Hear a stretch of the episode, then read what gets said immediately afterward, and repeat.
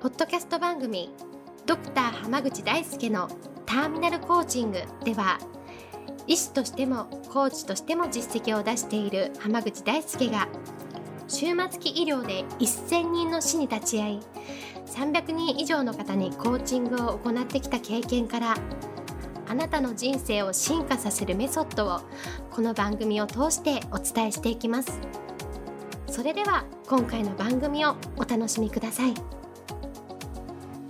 こんばんは、浜口大輔です。ポッドキャスト番組、ドクター浜口大輔のターミナルコーチングを始めていきます。それではナビゲーターの園尾さん、今日の質問をお願いします。はい、今日は浜口先生の人生に影響を与えた言葉ってありますかという質問が来ています。よろしくお願いします。よろしくお願いします。人生に影響を与えた言葉、結構あるんですけど、はい一まあ、医者として一番影響を受けた言葉は、うん、あの、初期、あの、卒業して最初研修医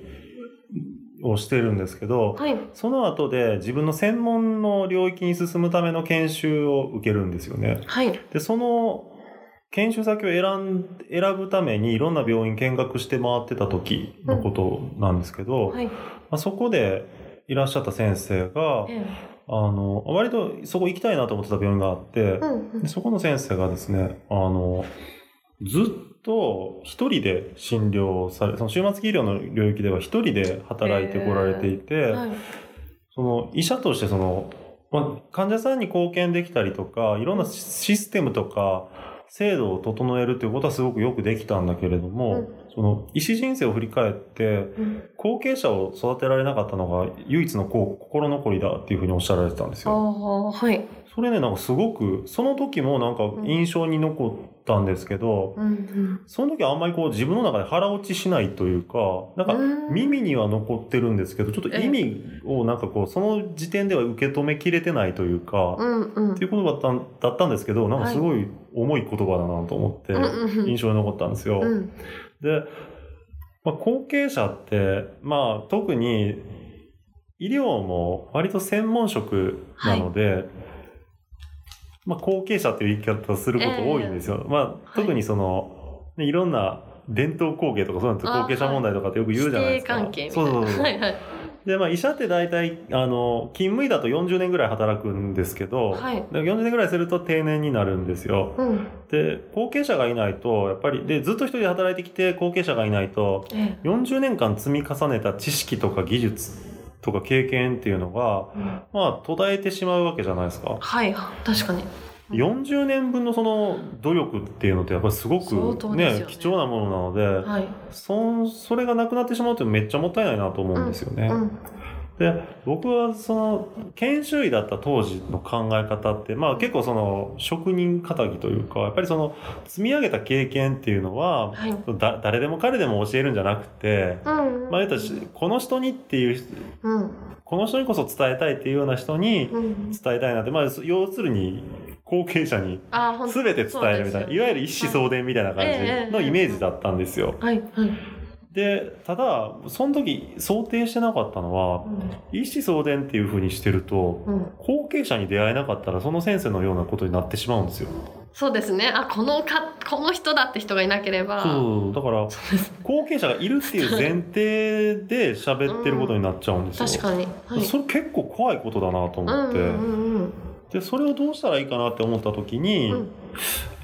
まあ、それは実際私がまあ専門の研修を始めて、うん研修医を教える立場になった時に思ったのがはい。でもう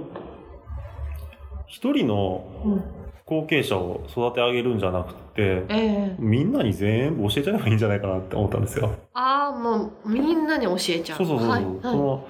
もちろん深く知りたくない人に対しては深く教えなければいいだけの話だし、はい。はい深く知りたい人に対しては深く教えてあげればいいだけの話だけど、はい。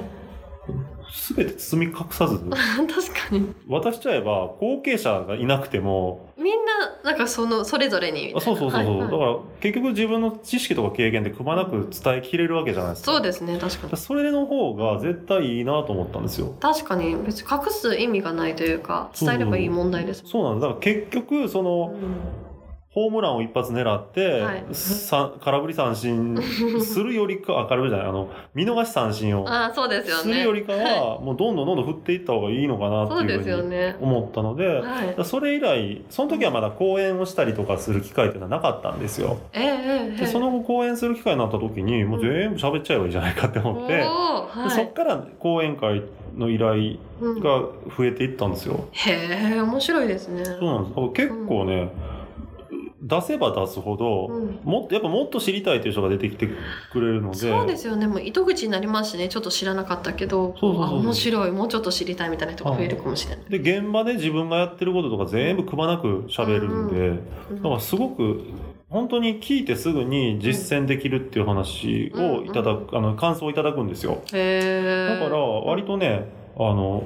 講演の機会講演会で講演した時にうん。あその場でうちの病院でも講演してもらえませんかっていうのも結構いただいたりしたんですへえね。ごいでその結果それ講演を重ねた内容がうん本になって医学書になったんですよ。へえ。でしかも今その医療だけじゃなくってコーチングに対しても同じでターミナルコーチングっていうその自分でやってる独自のメソッドっていうのも、はい。まあ、受講生の人たちに対しては、うんうん 僕その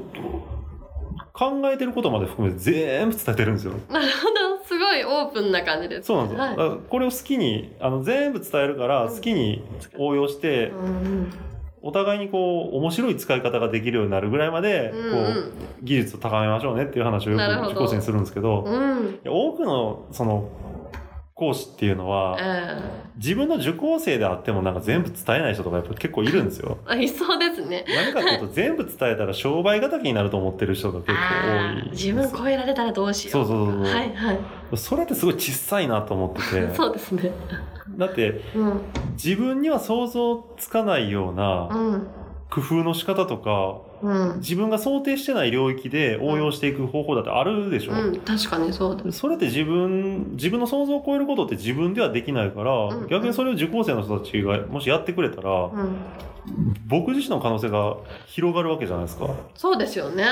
うんいやだったらもう最初からどんどん伝えた方がいいだろうと思っていてなるほど。へえ。だからね、ええその時、あの時に、そうんこのあの、後継者を育てられなかったって言葉を聞かなかったら、うん。多分こんなにオープンにもっと発信していこうっていうのはなかったとなる思ほうどのでで、すね。そう。確かに。だからね、すごく僕のその、医師としてもそうだし、うんそのターミナルコーチとしてもそうなんですけうん。ど、うんうん人生にすごく影響を与えた言葉だったなと、いそうもですういね。本当に年々思いますね。そうです。今の浜口先生がいるのはまさにそので言も本葉当にあの言そうです葉本当大きかったなと思いまなす。るほど。ありがとうございますで。今日はこれで終わります。ありがとうございましたあ。りがとうございました。本日の番組はいかがでしたか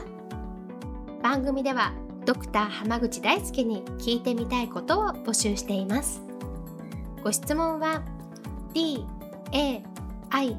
s u k e h a m a g u c h i c o m 大輔濱口 .com の問い合わせから受け付けていますまたこのオフィシャルウェブサイトでは無料メルマガやブログを配信中です次回も楽しみにお待ちください